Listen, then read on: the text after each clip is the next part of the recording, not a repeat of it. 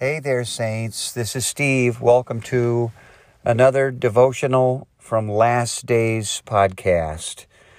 We've been looking at ways in which we can spend time with the Lord. Last episode, we looked at Mary who sat at his feet, a desire to spend time with him, and how important that is. How's it been going with you the last 48 hours? Have you been able to spend time with Jesus personally? Oh, there's so much that draws us away. We wake up and our phone is there, the internet is there, social media is there, Facebook is there, all of the things that we like to look at and catch up on and do. And before we know it, there's so much to pull us away. Night is upon us, and we've not spent time with our Lord. I say this not to condemn you, but to challenge you how important this is. Let me point you to um, kind of a segue verse um, before we look at another passage.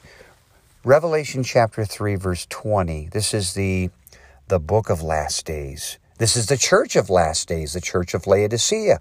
What did Jesus say to this church? He told them that their love was lacking and that they had not loved him as the church ought to love the Lord. Well, he, describes what they needed to do in this verse. He says, Behold, he says, I stand at the door and I knock.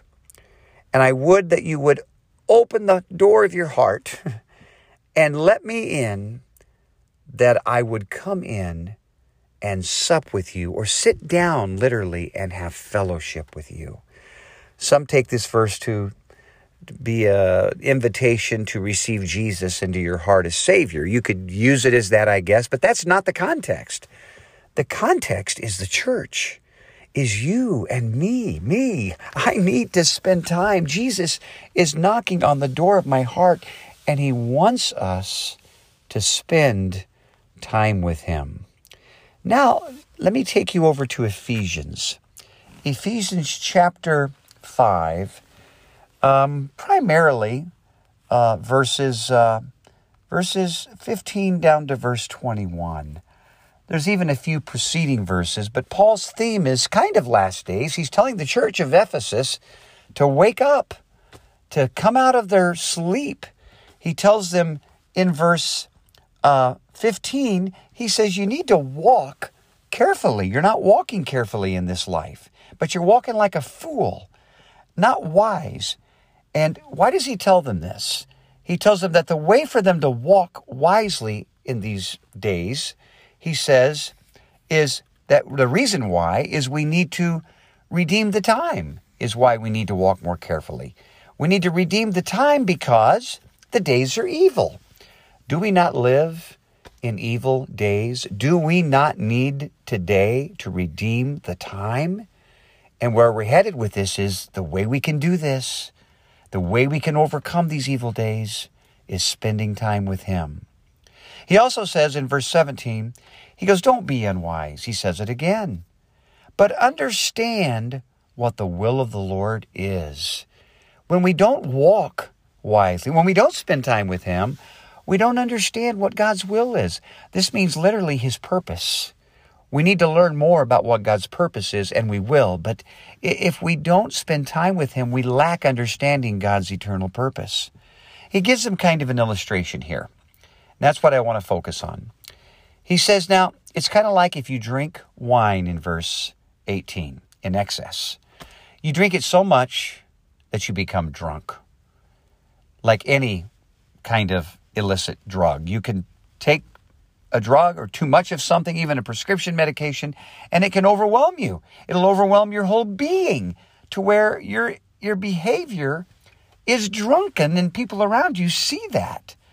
You just become filled with the effects of wine. He says much more so in these last days, we need to be filled with the Spirit.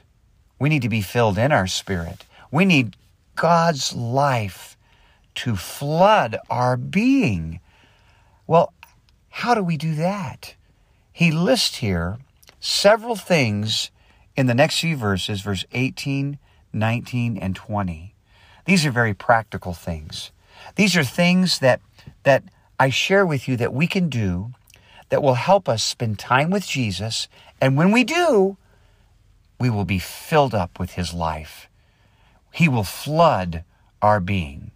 What are these things? These are all participles. Participle is like a, a help to a verb. It's a it's a ing typically.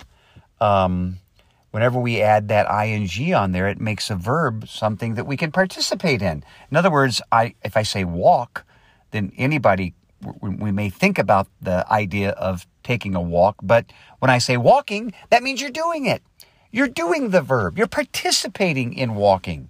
So listen to these participles that he's sharing here, things that we need to participate in. And these things by by interacting and participating in these things, we can initiate spending time with the Lord in our spirit, and we can be filled with the Spirit in our whole being. What are they? Speaking to yourselves in psalms and hymns and spiritual songs.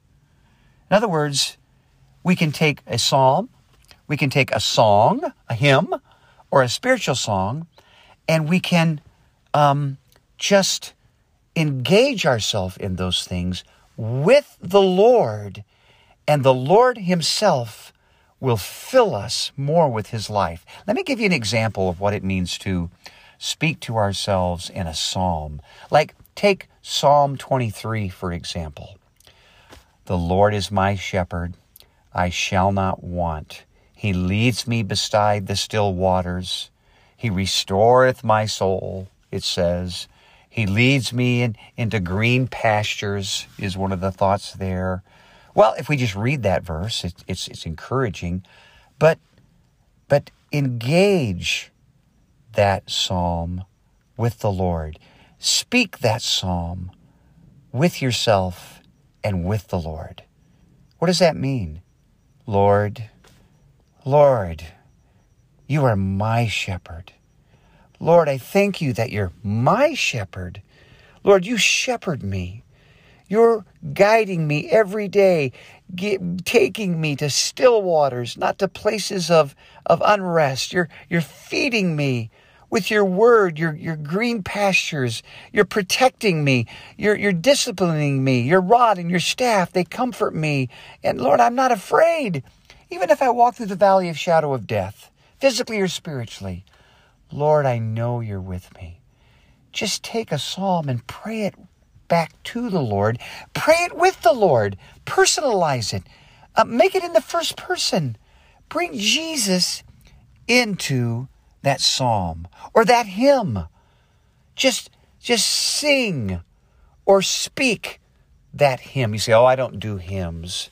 Well, there's a lot of good hymns. Just because they're old doesn't mean they're not good. And a lot of hymns are so written by brothers and sisters who it seems they were in their spirit. Go read the words of Guide Me, O Thou Great Jehovah. You don't have to sing it in your church meeting. Open up the words and just read them and pray them with Jesus. How about Just As I Am? We all know that song. Oh, the first time I prayed that song, I sang it a thousand times in my life. But boy, one day I, I sang it and, and just prayed it with my spirit. Oh Lord, just as I am. I can come to you just as I am, Lord. I don't have any plea. I don't have anything. And there's nothing I could bring to you anyway, because oftentimes I don't feel like I can come to you. But I can come to you, Lord, just as I am, without one plea. Oh, but that Thy blood was shed for me. That's the only plea I have is your blood. And that's all I need. So, O Lamb of God, I come. That's the rest of the song. And the verses are good. Share that song, that hymn, and then spiritual songs. Think of a spiritual song you enjoy. Pray that with the Lord. And it says here, not only speaking to ourselves with these psalms and hymns and spiritual songs, but singing singing these psalms and hymns and spiritual songs. Start singing them in your heart. Start singing them in your prayers as you spend time with Him. Making melody in your heart to the Lord. You know what that word melody means? That means to be to strum something. It really means to to to brush something like a guitar or an instrument or a harp. And I can't play a guitar very well. I play a ukulele kind of well, but um, when we are doing spending time with the Lord in these songs and these hymns and spiritual songs and speaking them, all of a sudden we're in tune. We're making melody. We're strumming with the Lord in our heart. It says here, in your heart to the Lord and with the Lord. We're spending time with Him as we do these things. We participate in them. How about giving thanks in verse 20? Give thanks always for all things unto God. Well, I know we need to thank Him. Just start praying and thanking Him for, you know, the shoes on your feet, the clothes on your back, the roof over your head, the food in the fridge or on the table. But how about thanking Him for the things you don't like? Oh, thank you, Lord. Thank you for the trouble that's in my life now. Thank you for the boss I don't like. Thank you, Lord, for the people you put in my life. Thank you for the trouble I had today. Thank you for even the failure I did today in your eyes. I, I thank you for exposing that so that I could be drawn closer to you. Thank him for all things, for everything. And then it says, submitting yourselves one to another. Well, what does that mean? I mean, that's external outside of our prayer time. No. When you're spending time with the Lord, I know for me, a lot of faces come to mind in my prayer. Oh, Lord, my wife. Lord, help me just to submit to her. Help me not to, to be so short with her when I think I know what she's going to say. Help me to submit my time with her, to my boss, to my coworkers, to my classmates, to the people in my family, to the people in my fellowship. Oh Lord, I just ask you, Lord, cause me to have your life of submission, to be a submissive, foot washing servant to all the people in my life. Bring these folk before the Lord in your prayer and ask the Lord to help you to, to just be a servant to all these people. And when you, you submit to these folk in your prayers, to these people, and these faces, this will happen in real life. And what happens if we spend time with the Lord in all these participles? we participate with Him in all these things, in our prayer and in our quiet time with Him every day. You know what'll happen? It's like we're answering the door. He's knocking. We let Him in. And He starts saturating our whole being. He starts flooding our whole thought, feeling, emotion, will, and we get up from that time and we carry that into our life. What are we doing? We have initiated by this fellowship with the Lord a filling of our whole being with the Spirit of God. You know what we're doing? We're redeeming the time because the days are evil we're finding out what the purpose of God is. We can go backwards in this whole passage and see that we are awake.